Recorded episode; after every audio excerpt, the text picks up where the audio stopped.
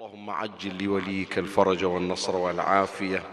وانصره نصرا عزيزا وافتح له فتحا يسيرا وهب له من لدنك سلطانا نصيرا. رب اشرح لي صدري ويسر لي أمري واحلل عقدة من لساني يفقه قولي. يا كاشف الكرب عن وجه أخيه الحسين. اكشف كربي بجاه أخيك الحسين نادي عليا مظهر العجائب تجده عونا لك في النوائب كل هم وغم سينجلي بولايتك يا علي يا علي يا علي يا أبا الغوث أغثني. يا فارس الحجاز أدركني بلطفك الخفي ولا تهلكني. يا مولاتي يا فاطمة بنت محمد أغيثيني يا سيدتي. صلى الله عليك يا سيدي ويا مولاي يا رسول الله.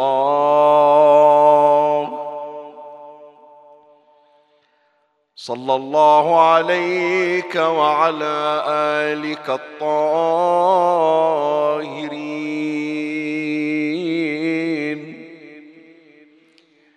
فاز من اعتصم بكم وامنا من لجأ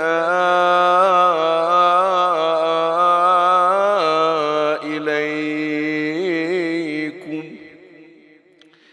يا ليتنا كنا معكم سادتي. فنفوز فوزا عظيما.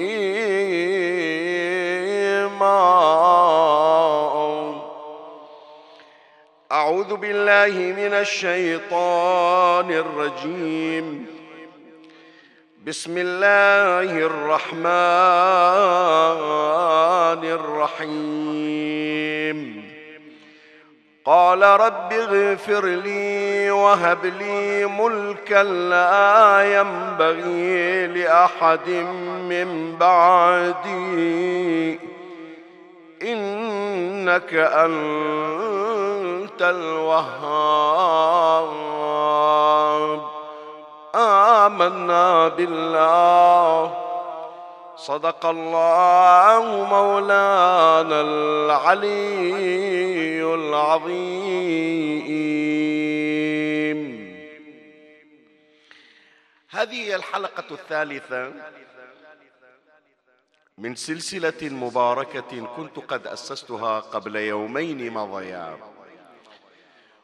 هذه السلسلة معنونة وموسومة بعنوان أهل البيت عليهم السلام مشروع حياة. وغرض هذه السلسلة أن نرتقي بحياتنا ونبتدئ ببرمجة جديدة تغير مجرى حياتنا وتجعلها أكمل وأرقى ونموذجي ونموذجية عند الآخرين. النموذجية التي نقصدها بحيث تكون أنت مثلا يحتذى. في كل سائر شؤون حياتك. يأخذ منك الآخرون تنظيم الحياة برمجة الحياة. المعيشة الجانب الأمني الجانب الصحي الجانب المعرفي الجانب الثقافي الجانب السلوكي كل جوانب الحياة. إذا أرادوا إنسانا كاملا راقيا نموذجيا يؤخذ ذلك منك. وإذا سألك الناس كيف استطعت أن تغير حياتك نحو الأكمل؟ تقول بأن الذي غير حياتي هم سادتي محمد وآل محمد صلوات الله عليهم أجمعين.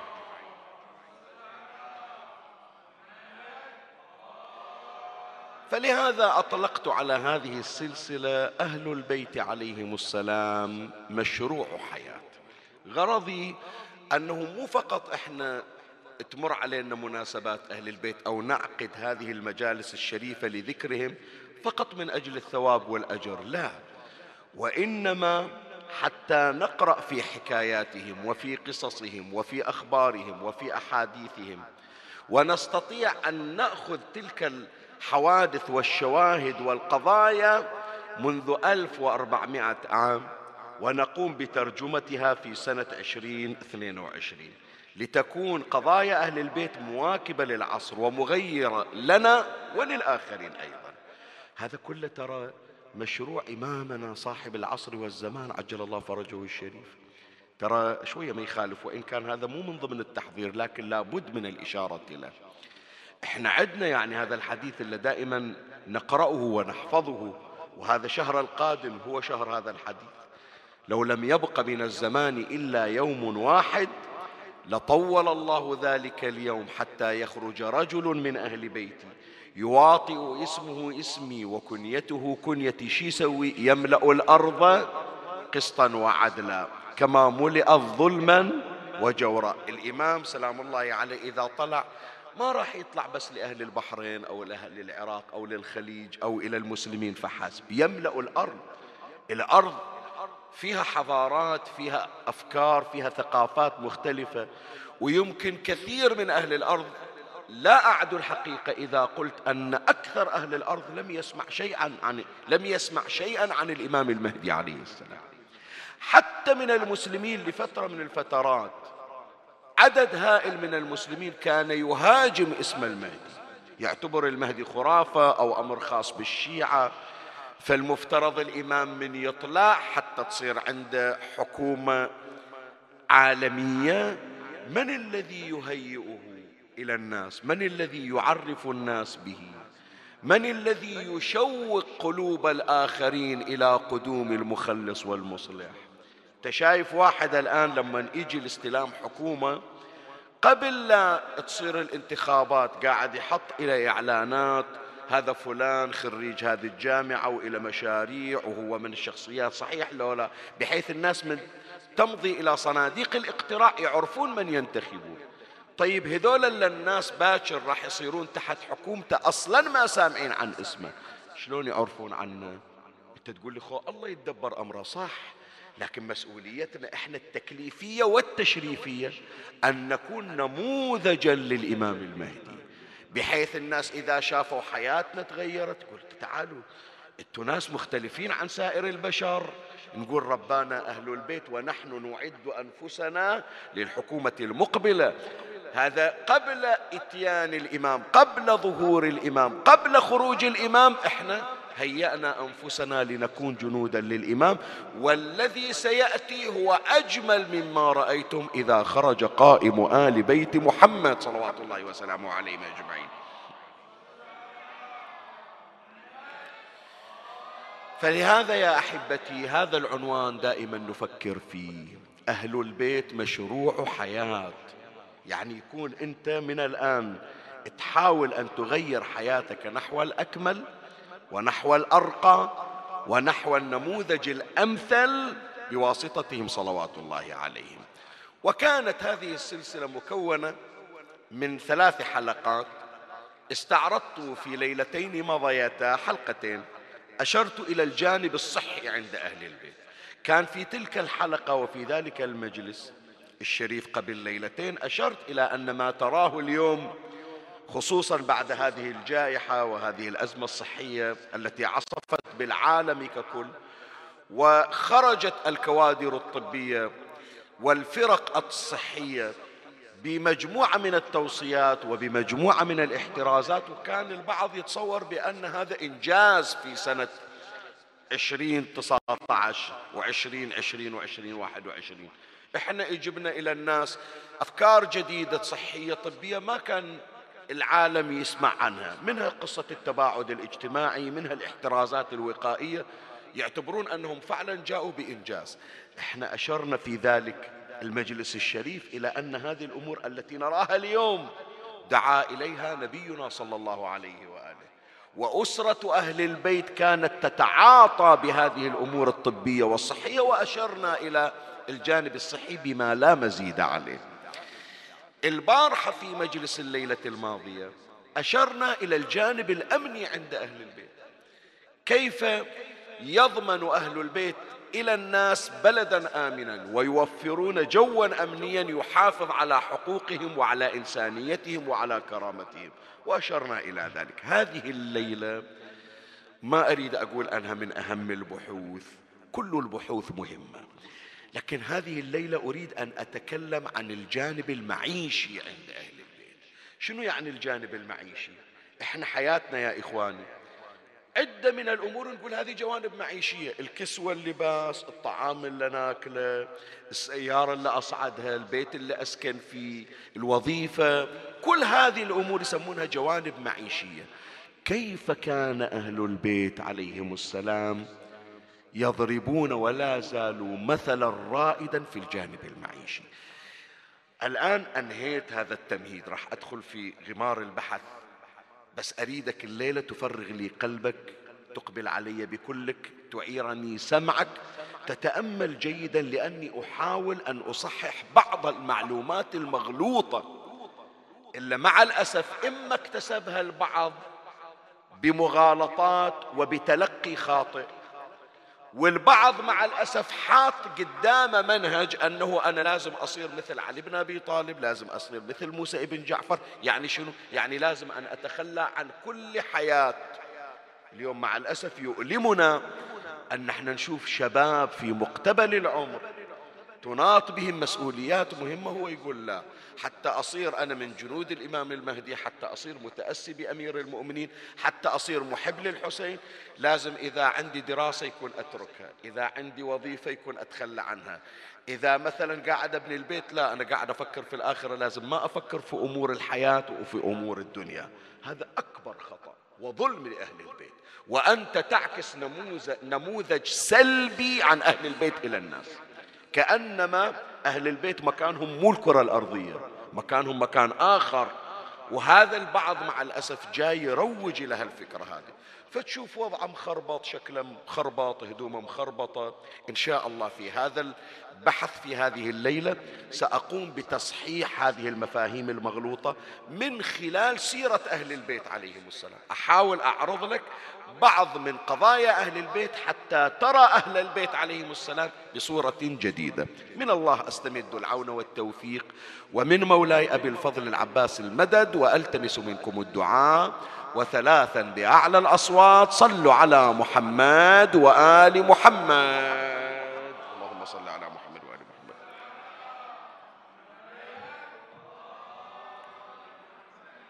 اللهم صل على محمد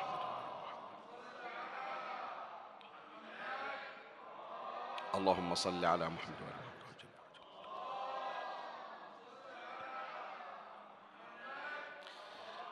مولاي الكريم أنت اسمعني وفرغ لي قلبك وأعرني سمعك وأقبل علي. بكلك حلقة هذه الليلة منقسمة إلى فصلين مطلبين أمر عليهما تباعا إن شاء الله. أما المطلب الأول بعنوان تأملات في الآية الشريفة.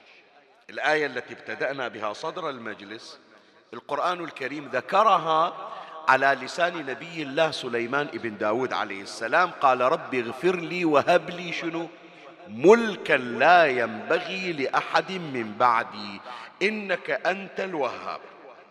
زين من خلال هذه الآية الشريفة هناك رسائل أو هناك رسائل أراد أن يبعثها إلينا سليمان ابن داود. والدعاء اللي قراه سليمان ابن داود رب اغفر لي وهب لي ملكا لا ينبغي لأحد من بعدي. شوف وثق القرآن الكريم مع العلم يا إخواني حياة الأنبياء كلها في كل يوم من الصبح إلى الليل هي دعاء. لكن القرآن يختار بعض الأدعية ويوثقها. تجي وراء ألفين سنة خمسة آلاف سنة أدعية الأنبياء موجودة. وتستعيدها وتطلب الأثر الذي وجده النبي قبل آلاف السنوات. طيب فدعاء سليمان عليه السلام برسائل يريد يرسلها لنا من هذه الرسائل جاي نبي الله سليمان عليه السلام يخاطب أصحاب العقول المتوهمة التي تظن وتعتقد بأن العمل وطلب المعيشة أمر ما إلى علاقة بالعبادة. أكو بعض الأشخاص هالشكل هذا اللي تكلمنا عنهم في البداية في التمهيد. عنده فكرة بأنه واحد يهتم شلون يشتري له قطعة أرض شلون يبني بيته شلون يدرس حتى يتوظف في وظيفة مهمة شلون يصرف على عائلته شلون يوسع من مدخوله الشهري يقول هذا ترى ما له علاقة ما له علاقة بالعبادة. عبادة الله غير وهذه الأمور المعيشية هذه أمور مختلفة. جيب وظيفتك ومعاشك وراتبك وبيتك وأثاث بيتك؟ إلى دعاء كميل ودعاء الجوشن وإلى صلاة جعفر الطيار. فكأنما البعض يتصورون أن الشغل أمر غير العبادة. واسمح لي أقول لك كلمة بس لا تحط بخاطرك علي لأنه مع الأسف هذه الكلمة موجودة وتسوق. وأريدك من تمر عليك هي العبارة توقف عندها وتقول كلامك اللي تجيبه غلط. شلون؟ بعض الأشخاص إذا شاف نفسه متكاسل أو متقاعس يعني بعبارة أخرى ما طور نفسه ما حاول أنه يرتقي بنفسه ما قدر يحسن من تعليمه ما قدر يحسن من مدخوله. زين بالمقابل يشوف أشخاص تعبوا على روحهم. هذه مسكينة بنتنا أو أختنا احترق دماغها وعينها راحت حتى تراجع وتجيب أعلى المستويات وتجيب درجات راقية. وهذا ولدنا يشتغل ليل ونهار. الناس حاطة روسها على المخاد نايمة وهو لا يتعب على نفسه يشتغل ليل ونهار. ليش؟ يقول من أتزوج ما أريد أمد إيدي لا لأبويا ولا لأخواني ولا لأي أحد.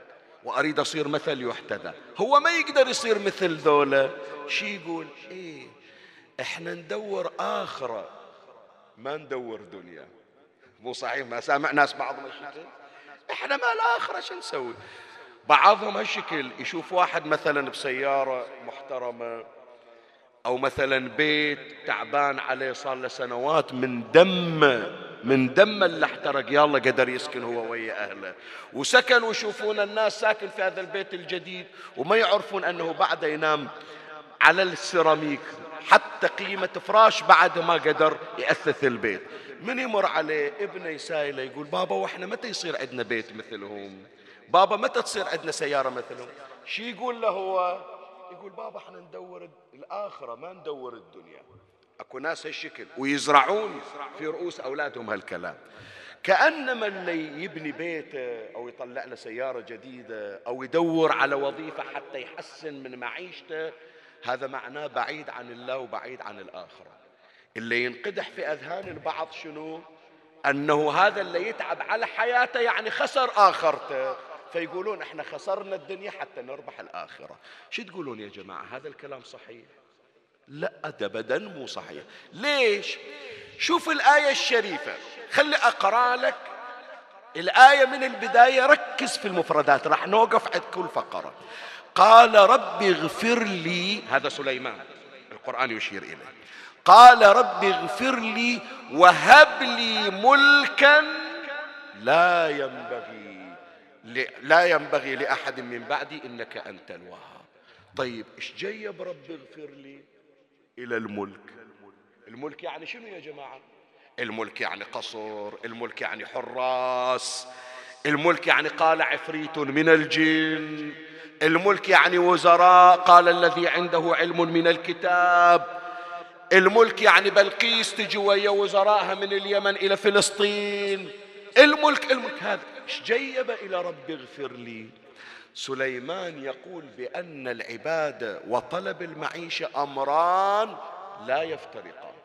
بل بالعكس بينهما علاقة وطيدة. أنت بواسطة قربك من الله عز وجل الله عز وجل ينعم عليك بحياة مرفهة بحياة مستقرة بحياة متألقة بحياة مميزة. وهذا يا إخواني ما أراد سليمان أن يبعثه إلينا. شوف حتى القرآن يبين بأنه طلب المعيشة ما ينقطع عن العبادة والعبادة من آثارها أنها تحسن الوضع المعيشي. راح أقرأ لك الآيات اللي كانت قبل سليمان. إذا سليمان قبل تقريبا ألفين أو ثلاثة آلاف سنة تعال إلى ما قبل سليمان. منه نبي الله نوح عليه السلام. شوف القرآن ماذا يقول؟ فقلت استغفروا ربكم. إنه كان شنو؟ غفارة زين الغفار من تستغفر إيش راح يعطيك؟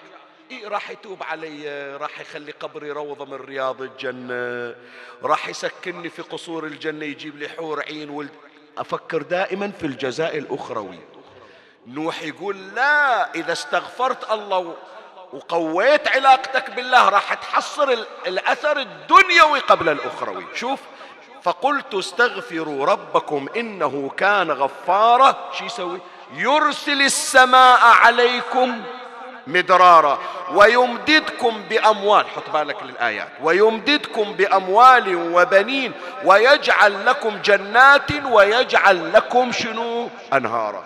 الجنات والأنهار في هذه في العالم الأخروي. خو كان قال أنا إذا قلتون أستغفر الله راح أعطيكم جنة وأنهار. ليش بعد أموال وبنين؟ وليش بعد الخير ينزل عليكم يرسل السماء عليكم مدرارا؟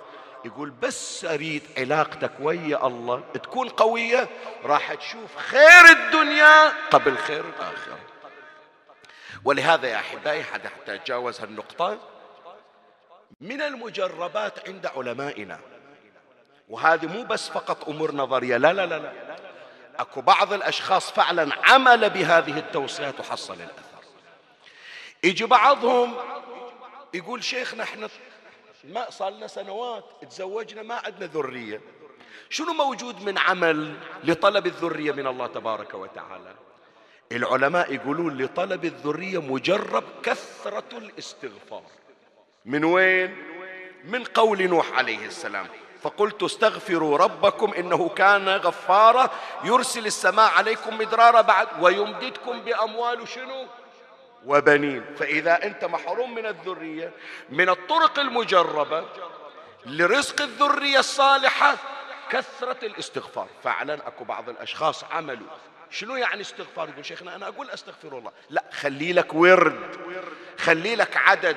خلي لك أوقات تقول أنا أستغفر طمعا في الذرية. بعضهم فعلا جرب وظهر الأثر. جربوا كثرة الاستغفار لقضاء الدين للتوسعة في الرزق. الليلة يا إخواني سجلوا هذه عندكم هذول الأشخاص اللي يقولون شيخنا ديون مي راضية تنقضي علينا.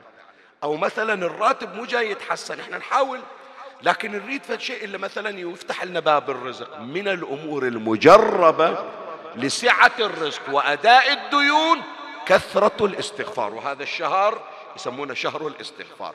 فإذا أول رسالة أراد سليمان ابن داود عليه السلام أن يرسلها إلينا وتكفل بحمل هذه الرسالة القرآن الكريم إلينا أنه لا يمكن الفصل بين العبادة وبين تحسين المعيشة. تحسين المعيشة هذا رزق من الله تبارك وتعالى يكافئك الله تبارك وتعالى به نتيجة علاقتك. أقرأ الآية اللي ابتدأت بها صدر المجلس من جديد. قال رب اغفر لي. تالي شنو؟ وهب. حط بالك على هالحرفين. وهب لي ملكا. ليش وهب لي ملكا؟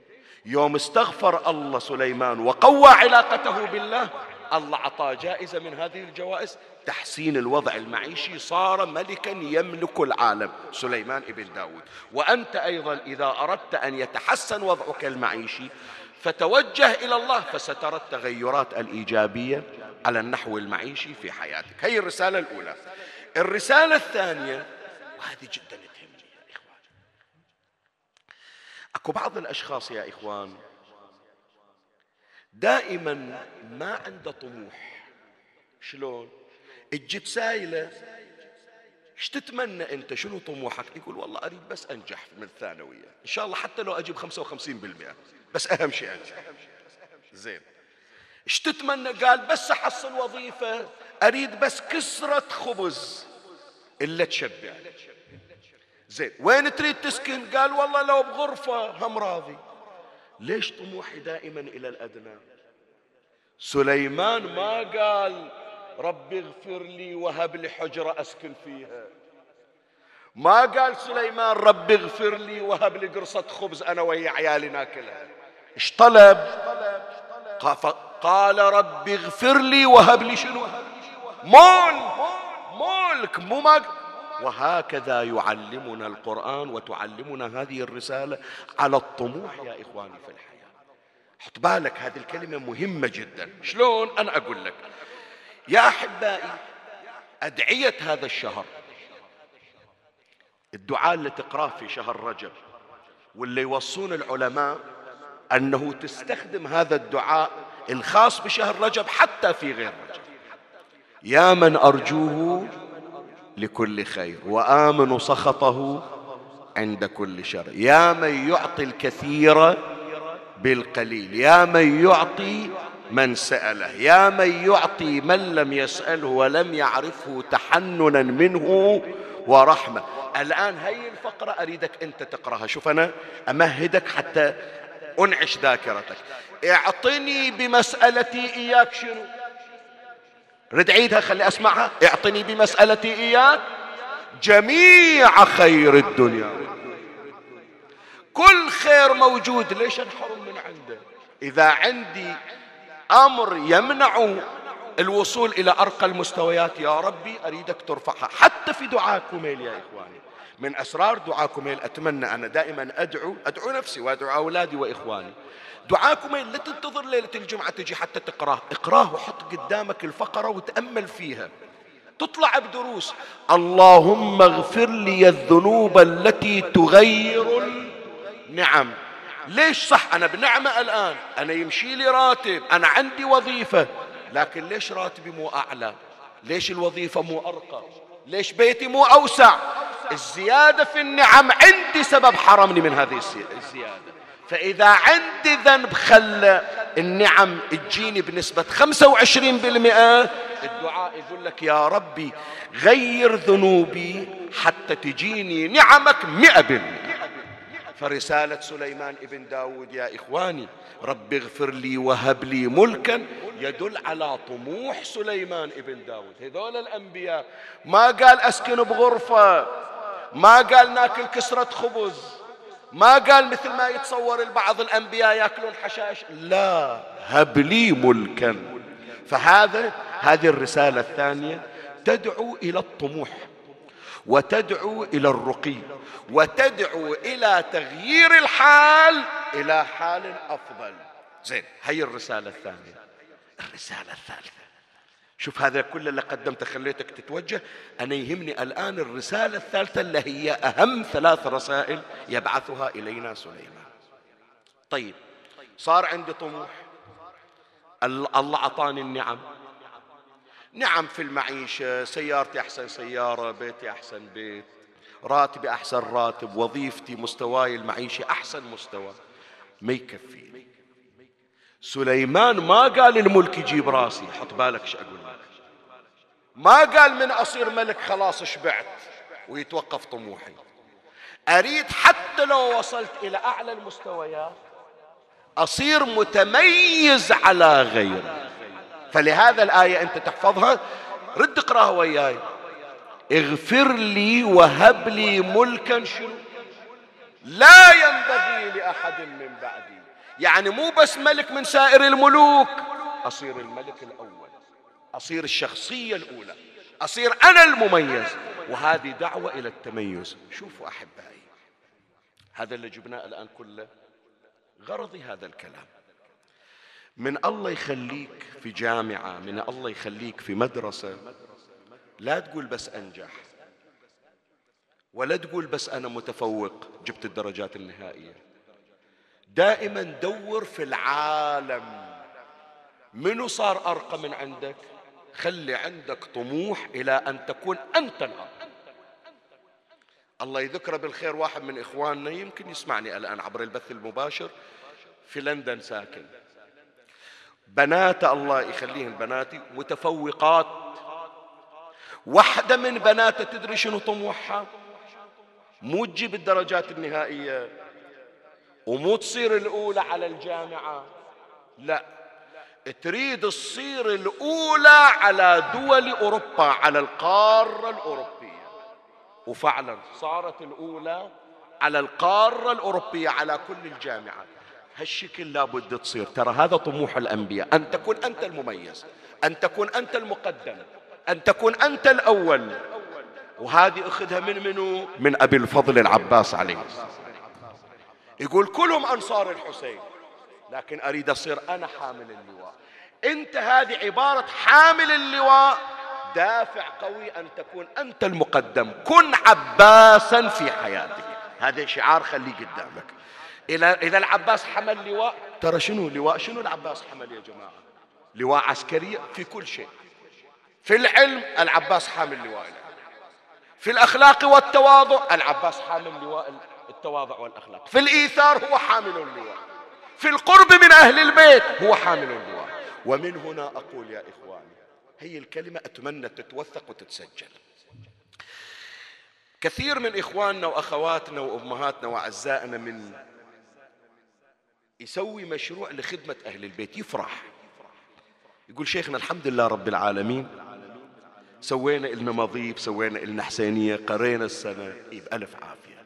قطعا حصلت على الأجر والثواب وحصلت على الأثر أيضا. أثر دنيوي وأخروي لكن دائما حينما تريد أن تكون مقربا من أهل البيت لا تكتفي بمجرد الخدمة لأن أهل البيت أصلا مو محتاجين للخدمة. حط بالك منو المحتاج للخدمة يا جماعة؟ إحنا المحتاجين للخدمة. لنبشر أنفسنا هذا في زيارة مولاة الزهراء عليه السلام لنبشر أنفسنا أن قد طهرنا بولايتكم أهل البيت يا جماعة الحسين اللي عنده جبرائيل يهز مهده جبرائيل يهز مهده ملائكة تنزل لنصرة الحسين. يقول لا أنا شغلي مو النصر الإلهي. والله ملائكة تخدمني. أنا أدري الملائكة مستعدة لخدمتي. بس أنا الله جايبني إلى الدنيا حتى أصنع أناس حسينيين. من يشوفونهم متميزين في الدنيا يقولون هذا منو سواهم؟ يقولون هذول بركات الحسينيات. هذول بركات المواكب. هذول رباهم الحسين. صاروا شطار في دراستهم. صاروا مميزين في وظائفهم. صاروا متألقين في مجتمعاتهم. صاروا حتى إذا إجت صراعات ما يقدرون يستغنون عنهم لأن ماكو واحد يضاهي قدراتهم ويضاهي ملكاتهم. منو اللي صنعهم؟ مأتم الحسين. فأنت من تريد تسوي خدمة كن على يقين الحسين مو محتاج للخدمة. وإنما يريد الحسين أن يصنع منك شخصا مميزا. فلازم الخدمة مالت الحسين اللي تقدمها للحسين تكون خدمة مميزة. شلون؟ أنا أقول لك. حسينية عندك؟ صح سويت حسينية. بنيت حسينية. شلون تقدم أفضل الخدمات لرواد الحسين؟ شلون حسينيتك إذا كانت هذه الحسينية تغطي منطقة مكونة من خمسمائة شخص؟ شلون أخلي رسالة الحسين توصل إلى البلد كله؟ قدرت أنك تبث المجلس إلى كل البحرين إلى كل العراق إلى كل الخليج. شلون التعب اللي تعبنا عليها شلون العطاء اللي اشتغلنا عليه أقدر أوصله إلى العالم ككل؟ قدرت توصل رسالة الحسين إلى الشيعة ككل؟ شلون أوصل رسالة الحسين المضمومة اللي حاولوا أعداء الحسين أنه ما يوصلونها إلى المسلمين؟ شلون أوصلها إلى أشخاص ما كانوا يعرفون الحسين؟ زين. قدرت أوصل صوت الحسين لكل المسلمين. الشخص اللي أصلا ما سامع عن الإسلام شلون أقدر أنقل صوتي إليه وهذه اللي تشوفها الآن هالنعم هذه منح إلهية هي بركات الحسين عليك. تطور الزمان قلت تقدر قمت تقدر توصل صوتك إلى الخارج. مرت أيام يا جماعة الخطيب يصعد على المنبر ماكو لاقطات الناس تقعد برا بالشارع تبكي على بواكي الناس. ما تدري الخطيب إيش قال. اليوم الخطيب في خمس دقائق في عشر دقائق وصل صوته إلى شرق الأرض وإلى غربها. تفضل هذا مجلسنا الآن ينتهي. شوف كم متابعين الآن عبر البث الافتراضي سواء كان على اللايف على المباشر أو ما بعد. هذه هدية الحسين والحسين يختبرنا أعطيتكم كل شيء أنتم إيش سويتوا؟ فمن هنا يا أحبائي أقول إن كنت شاعرا فاحرص على أن تكون أفضل الشعراء حتى تقدم هذه الخدمة للحسين. وإن كنت خطيبا مو هذه قرايتك قبل عشر سنين وعشرين سنة. احرص على أن تكون متألقا في خدمتك لأن الحسين يبحث عنك خادما متميزا. قل له أبو علي تفضل. شوفوا أحبائي راح أقول لكم شيء يمكن أنا ما مسولف فيه. حتى بعد هذا المطلب أتجاوز. الآن أروح إلى المطلب الثاني وأختم الحديث. البعض يسأل يقول شيخ ياسين ليش دائما هاي الورقة أنت تحملها وياك؟ حتى بعضهم يمكن لاحظ هذا الأمر. يقول شيخنا نشوف الورقة بإيدك لكن أنت تقرأ من غير الورقة. أكثر حتى بعضهم قاموا من إخواني وأخواتي يقررون المجالس ويلخصونها وبعض من بناتي الله يوفقهم إن شاء الله. الآن في صدد طباعة كتاب عن هذه المجالس وتقريرها. جزاهم الله خير يقولون شيخنا اللي نكتبه إحنا نشوف اللي نكتبه نحتاج على الأقل أربع خمس ست صفحات بينما أنت كل اللي تقرأ فوق الساعة بنص صفحة. ترى هي مي اي 4 ترى اي 5 إذا شايفينها يعني. كل هذا مجلسنا. وما تقرأ بالورقة إلا في بعض النصوص. ليش أكتبه أنا هذا؟ واحدة من الأسباب هذه حطوها في بالكم. إن شاء الله هي الرسالة توصل. ترى مجالسي أنا من صعدت منبر إلى الآن هي ثلاثين سنة مجالسي كلها مكتوبة ومسجلة ومحتفظ فيها. ليش؟ حتى وقت الموت أقول لأبا عبد الله هذه خدمتي التي قدمتها إليك. من أرجع إلى المجلس السابق المجلس اللاحق أريد أقول للحسين أريد أقدم شيء أفضل من قبل حتى تقول بأن ياسين وأقل الخدام جاي يتعب على روحه حتى ينال رضاك يا حسين الذي هو رضا الله عز وجل. من يصير عندك شوف من يصير عندك هذا الحرص من يصير عندك هذا الاهتمام الحسين يفتح لك أبواب. يحط إيده بإيدك سيد الشهداء. مو بس كخطيب لا. خطيب شاعر صاحب موكب صاحب مضيف. أنت بس قول أريد خدمة السنة غير عن خدمة العام خدمة السنة الجاية غير عن خدمة السنة. شوف الحسين يوقف وياك الملائكة توقف وياك الزهرة توقف وياك في فيأخذ أهل, أهل البيت بيدك ويجعلونك في مرتبة التميز والارتقاء. وهذا اللي نريده يا إخواني. أتمنى من أولادي يوثقون ويدشنون هذه التوصية. اتعب على نفسك وخذ من خدمة الحسين منطلقا إلى كل حياتك. ابتدي بخدمة الحسين. قول أريد أصير متميز في خدمة الحسين. تالي قول أريد أصير متميز في دراستي. أريد أصير متميز في وظيفتي. أريد أصير متميز في بيتي وفي أسرتي. أريد أصير متميز في مجتمعي.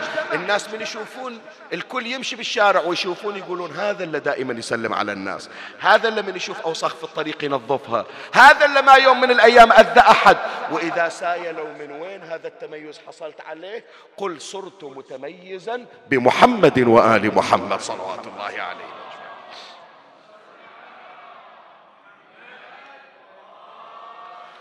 طيب الآن سؤال في نهاية هذا المطلب من بعد هذا الاستعراض. قد واحد يقول شيخ طيب ليش أنا أتميز يعني؟ حتى في حياتي أكون مميز. هذا أنا أقصرها كلها أربعين سنة خمسين سنة أكو ناس يحبطون الآخرين ترى. يقول أنت كم بتعيش؟ لا الحين جاي تريد تصير مميز. ما بقى عليك شيء. عمي كل خبز وسكيت. وتقضي تقضي أهل البيت ما يقصروا. أكو ناس هالشكل. ليش أبحث عن التميز في المعيشة؟ أنا أقول لك. أول أمر يحثني على التميز وأنا أكون رقم واحد عند أهل البيت وعند الله تبارك وتعالى أن هذا التميز امتحان لي. شلون؟ أنا أقول لك. أنا الآن الله أعطاني راتب محدود. إذا زاد هذا الراتب هل سأكون محافظ على ديني أو لا؟ الدنيا راح تغرني. واضحة الفكرة يا إخواني؟ أنا الآن أعرف راتبي هذا مقداره. لو الله يزيد الراتب إلي أبيع ديني لأنه صرت صار عندي مورد مالي أكثر؟ لو لا. شوف لما سليمان ابن داود طلب من الله الملك مو حتى ياكل أكثر. ومو حتى فراشه إذا كان مثل ما نقول single يريد يسوي king size ولا حتى الغرفة اللي ساكن فيها راح يسوي قصر من غرف كل ليلة ينام بغرفة لا. وإنما يريد يبين نموذج إلى الناس أن الإنسان المؤمن مهما وسع الله عليه فإنه يزداد بهذه النعمة شكرا فيكون متمسكا بدينه أكثر وأكثر. هذه التوسعة والنعم امتحان لنا يا إخواني فمن هنا أقول هالكلمة حط بالك وتذكروها يا شباب. قبل لا أجيب هالكلمة راح أذكر لك شيء صاير في سنوات سابقة أولادي الآن ما يذكرونه. والحمد لله راح هي من الأفكار المغلوطة. تعرف كان في وقت من الأوقات أحكي لك قبل 35 سنة 40 سنة. بعض الأشخاص كان يربي أولاده ويربي الشباب على أنه خلص مدرستك بالثانوية ولا تدخل جامعة. إيه؟ ما تتذكرون فترة من الفترات هالشكل صار في ترويج إلى هذه الدعوة لا تطب جامعة. ليش ما أطب جامعة؟ قال إيه؟ الجامعة اختلاط وخاف أنت إذا طبيت إلى الجامعة وشفت فتاة سافرة دينك اللي اكتسبته من الحسينيات ومن المساجد ومن المحاريب كله يروح. فأنت خلاص بعد صرت تعرف تقرأ وتكتب وحصلت وظيفة من الثانوية خلاص لا تطب جامعة. الحمد لله رب العالمين يعني هذه الأفكار مغلوطة راح أنا أحكي ويا ذولا اللي كانوا يتصورون بأن الحفاظ على الدين لا يأتي إلا بتحريم الأشياء. اكو ناس كل شيء حرام كل شيء حرام حتى لو هو حلال يسويه حرام. ليش؟ يقول لك حتى أحفظ على ديني أطمن. أسألك بالله يوسف الصديق على نبينا وآله وعليه وعلى سائر الأنبياء والمرسلين آلاف التحيات وأزكى السلام. عاش في قصر مليء بالجواري وفي القصر كانت هناك امرأة تراوده اسمها زليخة امرأة العزيز. ليش ما قال أشرد؟ ليش ما قال خلهم ينامون بالليل وأشرد وأروح؟ إن شاء الله أعيش في البر وأحافظ على ديني. بمقدورك أن تعيش في معزل عن الدنيا وعن العالم وعن الملذات. تقدر. لو تقعد ببيتك وتقفل عليك الباب وتطفي الضوء ما حد يسأل عنك. لكن ما تصنع إنسان. الإنسان الحقيقي أن تتحدى غرائزه وتتحدى الشهوات. شوف يوسف الصديق أغلق عليه باب هو وامرأة تريد منه أن يراوده صحيح؟ خرج من وراء الباب وهو صديق. لو قاعد بالجوب ولو قاعد في السجن ولو قاعد في البر يوصل إلى درجة من الصديقية لكن مو مثل درجة تحدي الغرائز.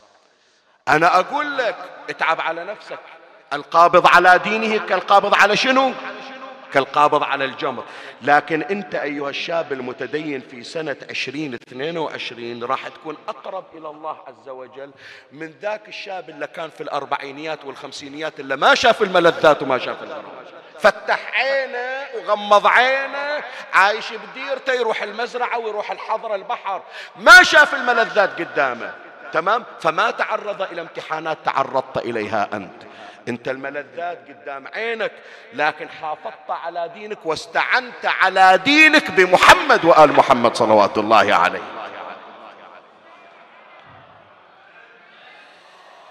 فرسالة يوسف الصديق ورسالة سليمان ابن داود يقول إحنا ما نحرم أنفسنا من شيء. لا وراح نخلي إلنا ملذات إلا ما شافوها الناس. وراح نراوي الناس أن المؤمن الحقيقي لو تخلي عنده كل ملذات هذا سليمان يقول ملك لا ينبغي لأحد كل شيء عندي لكن حافظت على ديني يوسف الصديق يقول أنا في القصور وأصلا مو ويا واحدة غريبة ويا ملكة بمقدوري لكن مع ذلك اعتصمت بديني وحافظت على نفسي فصرت يوسف الصديق. مو أقعد ببيتي وهكذا نحن يا شباب. خلي نريد العالم يتعجب يقول ذولا شنو ملائكة يمشون على الأرض؟ ذولا منو اللي صنعهم؟ وإذا صنع سألك الناس عن كيف صنعت نفسك متميزا في هذا الجو المكهرب والمحموم من الملذات والغرائز؟ يقول أنا تربية الحسين. أنا تربية أبي الفاضل. أنا أعد نفسي لأن أكون جنديا لصاحب الزمان. بعد هذا كله خلني أنتقل وياك إلى المطلب الثاني وبه ختام حياة ختام هذا المجلس الشريف.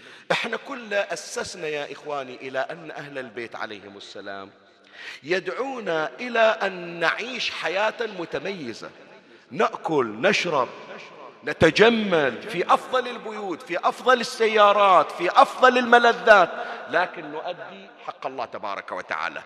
الآن خلي قبل لا أدخل وياك في المطلب الثاني وأذكر لك أهل البيت شلون كانت حياتهم المعيشية حياة مميزة. خلي أقرأ لك الرواية الواردة عن الإمام الرضا عليه السلام. فقط اصغي لي وأبتدئ هذه الرواية بالصلاة على محمد وآل محمد.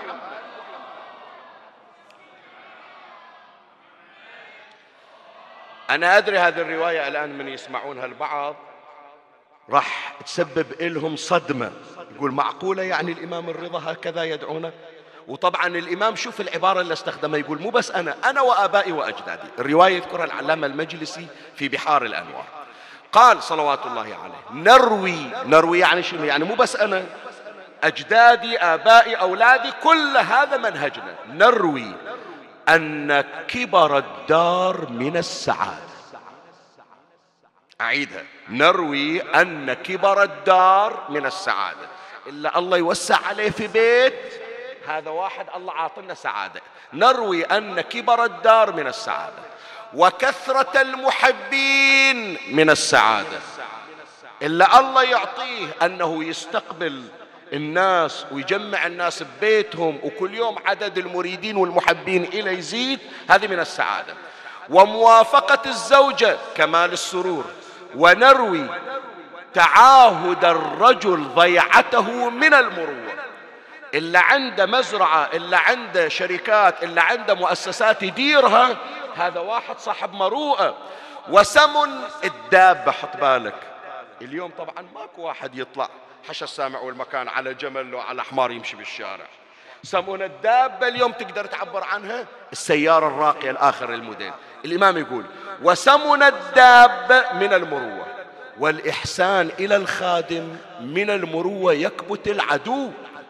وأروي هذا الآن الإمام الرضا يقول وأروي أن الله تبارك وتعالى يحب الجمال والتجمل ويبغض البؤس والتباؤس وأن الله عز وجل يبغض من الرجال. هاي الليلة تسجلونها. يبغض من الرجال القاذورة. شنو يعني؟ لا لا يسبح لا يحلق. حتى لو يريد يعدل لحيته باخر موديل يقولون شنو انت شو مسوي؟ عدل لحيتك. خليها خليها مثل شيخ فلان مثل سيد فلان مثل كذا الشيب الكذائي. ليش عمي أهل البيت يبحثون عن الجمال والتجمل؟ قال يبغض من الرجال القاذورة وأنه شاهدي وأنه إذا أنعم على عبده نعمة أحب أن يرى أثر ذلك النعمة عليه. أكو نعم طلعت في القرن الواحد والعشرين ما كانت موجودة قبل مئة سنة. أولى الناس بها هم الأقرب إلى الله تبارك وتعالى. فلا يتصور واحد بأنه إذا ظهرت عليه النعمة هذا يباعد عن الله عز وجل وأنه ينبغي بالمؤمن يكون يحرم نفسه. لا أبدا. أد حق الله وحقوق الآخرين واجعل نعم الله تظهر عليك. الإمام يقول فهذا يكبت العدو. العدو اللي يحارب الله يقول ذول عايشين فقر. يقول لا ذول الله وسع عليهم وصاروا متميزين في الحياة ومع ذلك ما أبعدهم ذلك عن الله. خلنا نشوف الآن سريعا أهل البيت كيف كانوا يتعايشون وكيف هي معيشتهم. الآن لو نوجه سؤال خصوصا لأولادنا أهل البيت إيش يأكلون؟ أغلب الظن يقول لك إيه أهل البيت قرصة خبز إيه وشوية ملح هذا الآن راح يجي شهر رمضان مر علينا إفطار أمير المؤمنين سلام الله فنتصور أن أهل البيت هذا اللحم ما يمر عليهم الدسم ما يمر ببيوتهم الحلاوات هذه ما تمر عند أهل البيت. لا هذا الكلام مو صحيح. أفضل طعام عند أهل البيت أفضل ملابس عند أهل البيت أفضل مقتنيات عند أهل البيت. نعم نظامهم الغذائي يختلف. يعجب أهل البيت نوع من أنواع الأطعمة. لكن مو معنى هذا بأن البيت واللي يجون هم محرومين من أفضل الأطعمة. خلي أقرأ لك الروايات.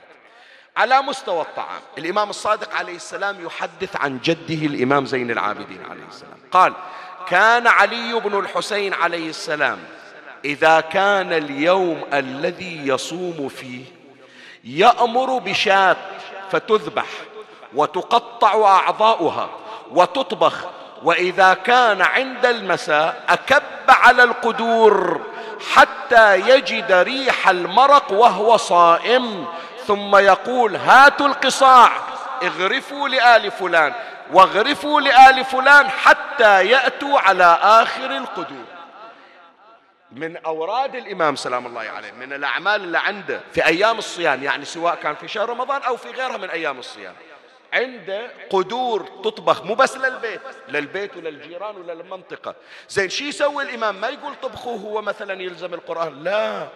يجي الإمام هذا الإمام الصادق يقول يفتح القدر ويشرف شلون الطبخة. طبخة لذيذة سمينة لو لا. يقول حتى يجد ريح المرق يتأكد من الطعم من الرائحة يقول هذا أفضل طعم. تالي يودي يقول ودوا إلى بيت فلان ودوا إلى بيت فلان.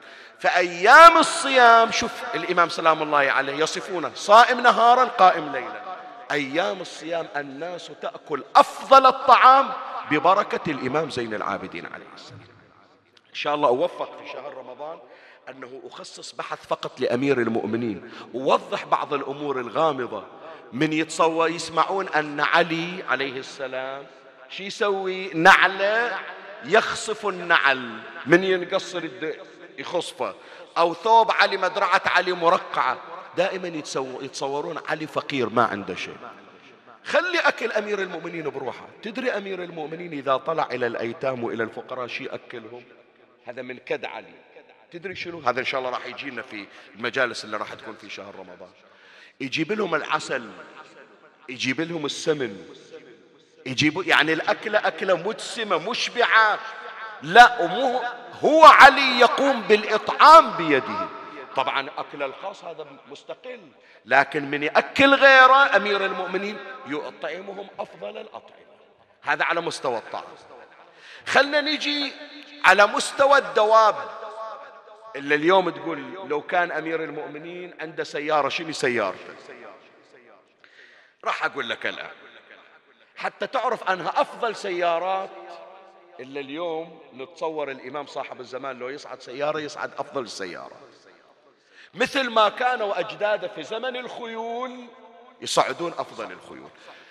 عن الإمام الحسن عليه السلام. يذكرها العلامة المجلسي على الله مقامه. قال ولقد حج الحسن بن علي عليه السلام خمسة وعشرين حج ماشيا وإن النجائب لتقاد بين يدي. تعرف النجائب شنو يعني نجائب؟ النجائب جمع مفرده نجيب. النجيب شنو؟ أفضل الخيول. ليش يطلع الحسن زين رايح يتمشى؟ ليش يطلع الخيول؟ واحدة من الرسائل اللي يريد يوديها الإمام الحسن يقول للناس ترى إحنا ما نحرم أنفسنا من شيء نركب أفضل المركب. نصعد أفضل الدواب حتى لو ما أريد أصعد. شوفوا نعمة رب العالمين اللي طلع. رادوا يحرمونا لظنوا أنهم إذا أخذوا فدك من عندنا راح نعيش عيشة الفقراء. هذا عطاء الله علينا. الرسالة الثانية الإمام سلام الله عليه هذه الخيول يعطيها إلى اللي يمشي يقول خذ الخيل مالي. هذا أحسن الخيل. ولا ترجعه اصعد وروح الحج وخليه عندك. هكذا كان أهل البيت. قبل لا أختم يا إخواني أكو مصيبة إحنا نذكرها في أيام عاشوراء.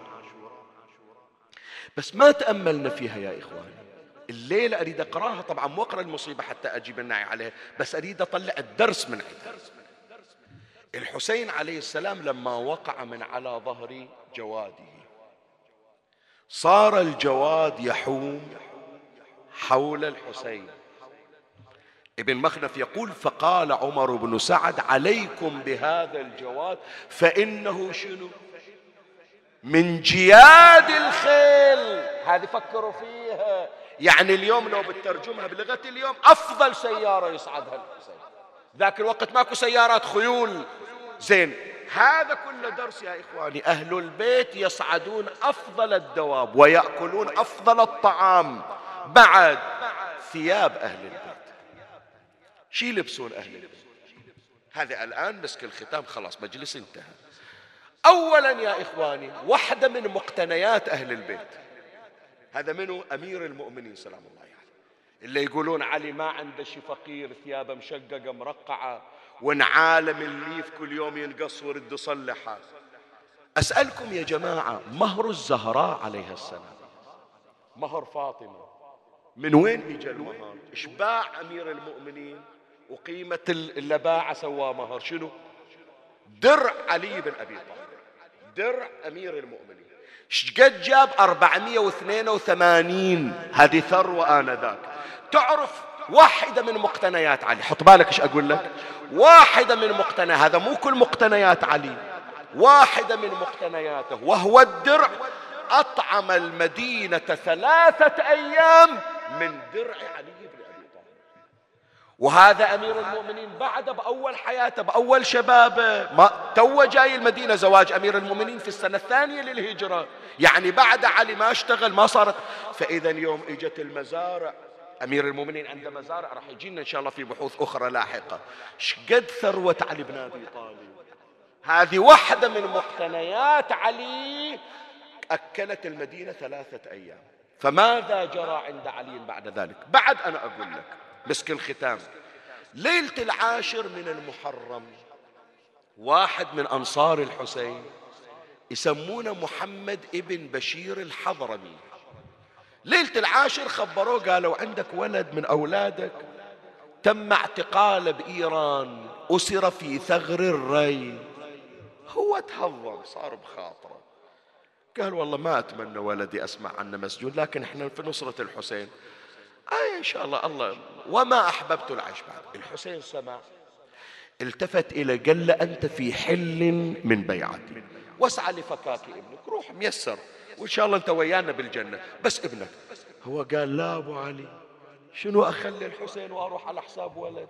أكلتني السباع حيا إن أنا فارقتك. أذكر لك العبارة. يقول العلامة المجلسي على الله مقامه يقول بعد هذا التفت الحسين إليه قال فأعطي ابنك هذه الأثواب. حط بالك شو أقول لك. فأعطي ابنك هذه الأثواب البرود يستعين بها في فداء أخيه. عند ولد في كربلاء وياه وعند ولد ثاني تم اعتقاله. يقول له هذا ولد أعطها الأثواب مالتي خلى يبيعها ويطلع منها فلوس ويدفعها حتى يطلعون أخوه. يقول العلامة المجلسي فأعطي, فأعطي ابنك هذه الأثواب البرود يستعين بها في فداء أخيه فأعطاه خمسة أثواب قيمتها ألف دينار. هذا مو كل ثياب الحسين خمس أثواب تساوي ألف دينار. إذا الثروة اللي عند الحسين إيش قد خلاص عمي مجلس انتهى. لا تحكي عن أثواب الحسين. لا. تكة كان الحسين يعقد بها سراويله. أكو واحد كان لحق بالحسين في الطريق. استخدم الحسين جمال. قال له إحنا عندنا جمال كثيرة ونحتاج واحد يقود جمال وواحد يرعى الجمال وواحد يعلف الجمال. فأنت تعال ويانا. من يجي وقت الصلاة ينزلون بالبر يصلون. الحسين يحتاج ينزع هدومه. فهذا الجمال صوب الحسين يقول له خذ الزم ثيابي الزم. يوم من الأيام العلامة المجلسي يقول هذا الجمال نظر إلى تكة سراويل الحسين. صارت عينه متى يجي ذاك اليوم اللي آخره. وهو لو طالبها من الحسين الحسين عطاها إياه. لكن شوف دناءة النفس. وهي رسالة أريد أقولها يا إخواني رسالة. أكو واحد مو باله أنه يصير من خدام الحسين. ما حاط في حسابه أنه يجي يوم ويخدم الحسين. لكن الحسين يحب يسويه خادم.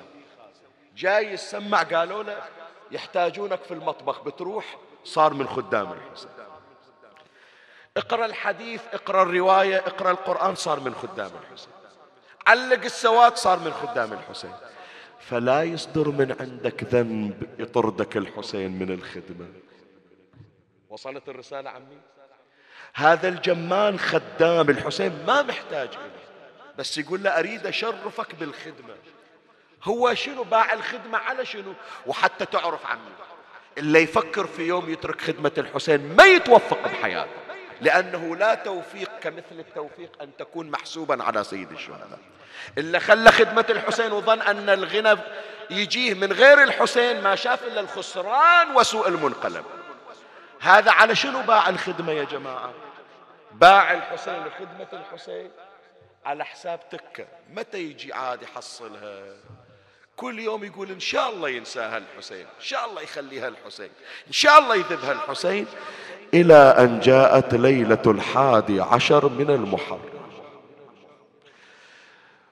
ما اجى إلى المعركة وإذا بحسين مقلوب على حر وجهه. وهو جثة بلا راس. يا جماعة قل لي هذا القلب شنو اللي يقدر يشوف جنازة وبلا راس؟ بس حتى تعرف شلون الشيطان طبع على قلوبهم قال فكري الآن الآن التكة اللي كنت أتمنى أحصلها الآن. لا الحسين راح يمانعني جسد بلا رأس. جاء إلى حسين. فنظر إلى سيد الشهداء وقد سلب الح... سلبت من الحسين ثيابه ما ظل عنده إلا سروال تركه على بدنه ليستره وحاط الحسين التكة ويدري بأن هذا الخبيث نفس دنيئة. فعقد الحسين تلك التكة عقدا كثيرا. إجا يريد يحلها. اجا يريد يفكها يا غيرة الله يا صاحب الزمان. إلى أن وصل إلى العقدة الأخيرة. الآن راح يحلها ويسحبها. وإذا بحسين حرك يده اليمنى. جسد بلا راس. لكن مع ذلك شوف أسرار سيد الشهداء. حرك يده اليمنى ووضعها على التكة يحافظ على ستر أبو علي. سوى الخبيث ابدا ولا ارتعد. يقول فنظرت إلى قطعة سيف كانت إلى جوار. أهل الغيرة عز عليكم. فأخذ قطعة السيف ووضعها على يد الحسين فقطع يمينه أريد صرخة من عندك وحسينا وهم بأن يحل التك فرفع حسين يده اليسرى. ووضعها على التكة يقول فما أخذني الخوف ولا الرهب. وضع قطعة السيف على يسار الحسين فبترها. يقول فرأيت الأرض ترجف والسماء تهتز ورأيت ملائكة قد نزلت من السماء ونظرت إلى ثلاثة من الرجال ومن خلفهم امرأة تمشي وهي تنادي وحسين. حضرت حضرت الحنونة إلى ولدها. جلس رسول الله عند حسين. أجلس حسينا وهو جسد بلا راس. قال ولدي حسين من قطع راسك؟ من قطع يمينك وشمالك؟ وإذا بالصوت من منحر الحسين جدا قطع راسي شمل وهذا قطع يميني وشمالي. قعد والراس بيمينه يصيح يا جد الرسول. بشكي أحوالي لابويا المرتضى وأم البتول. رضض العدوان صدري على الثرى بدوس الخيول. شالوا براسي وروس أهلي وخواتم شهرة ولي ضمه الهادي لصدره والبتول ما تصيح. مهجتش ذنبك يخلونك رمية بلا ضريح.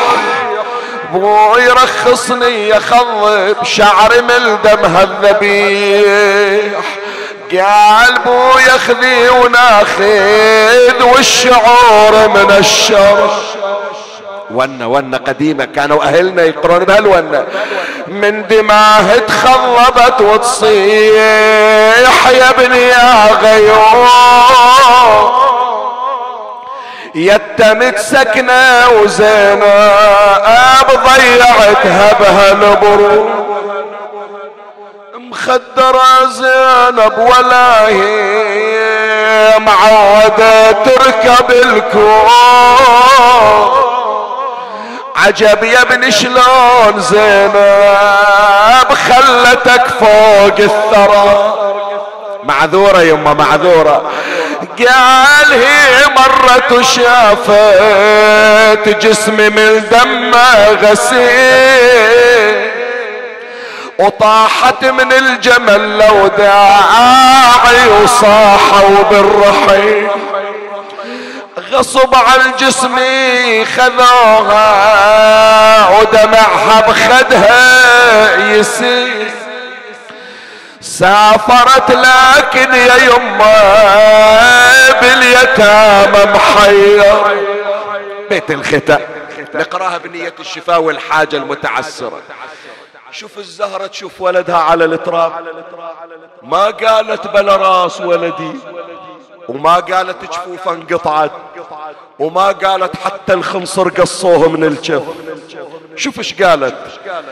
حتى جنينك ذاب حين يا جنيني يا نور عين المصطفى ويا نور عيني.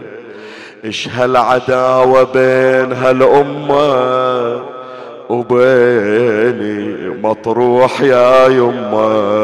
ومعفر بالرمال يمه بعد منو تسائلين عنه؟ قالت يا حسين قل لي وين أبو فاضل بشوفه. قالها على المسنات مقطوعة. جفوفه ما قصروا فينا يا زهرة هلل. كوفة مطروح يا يمه بلا يمنى ولا شمال. إيه مثل ما جيت لك يا أبو علي. خلي أروح على حساب امه أم البنين. أقول له ما قصرت يا أبو فاضل. لكن الله يا أبو فاضل نسيتون الوديعه ظليت نايم يا حبيبي على الشريعة. مرمي على المسناد شفينك قطيعة من بعدك الحارة اسمها خارجي. عباس تسمع زينبا تدعوك ملي يا أخي إذا العدا ضربون أولست تسمع ما تقول سكينة؟ عما يوم الأسر من يحميني يا الله. إخواني ارفعوا أيديكم بالدعاء. الأيام الأخيرة من شهر رجب. شهر الرحمة تصب فيه الرحمة صبا. بسم الله الرحمن الرحيم. اللهم صل على محمد وآل محمد. وعجل فرجهم. اللهم إني أسألك بالمولودين في رجب محمد بن علي الثاني وابنه علي بن محمد المنتجب وأتقرب بهما إليك خير القرب. يا من إليه المعروف طلب وفيما لديه رغب. أسألك سؤال مقترف مذنب قد أوثقته ذنوبه وأوبقته عيوبه فطال على الخطايا دؤوبه ومن الرزايا خطوبه يسألك التوبة وحسن الأوبة والنزوع عن الحوبة ومن النار فكاك رقبته والعفو عما في ربقته فأنت يا مولاي أعظم أمله وثقته اللهم وأسألك بمسائلك الشريفة ووسائلك المنيفة. أن تتغمدني في هذا الشهر برحمة منك واسعة. يا الله. ونعمة واسعة ونفس بما رزقتها قانعة إلى نزول الحافرة ومحل الآخرة وما هي إليه صائرة بصوت واحد. سبحانك يا لا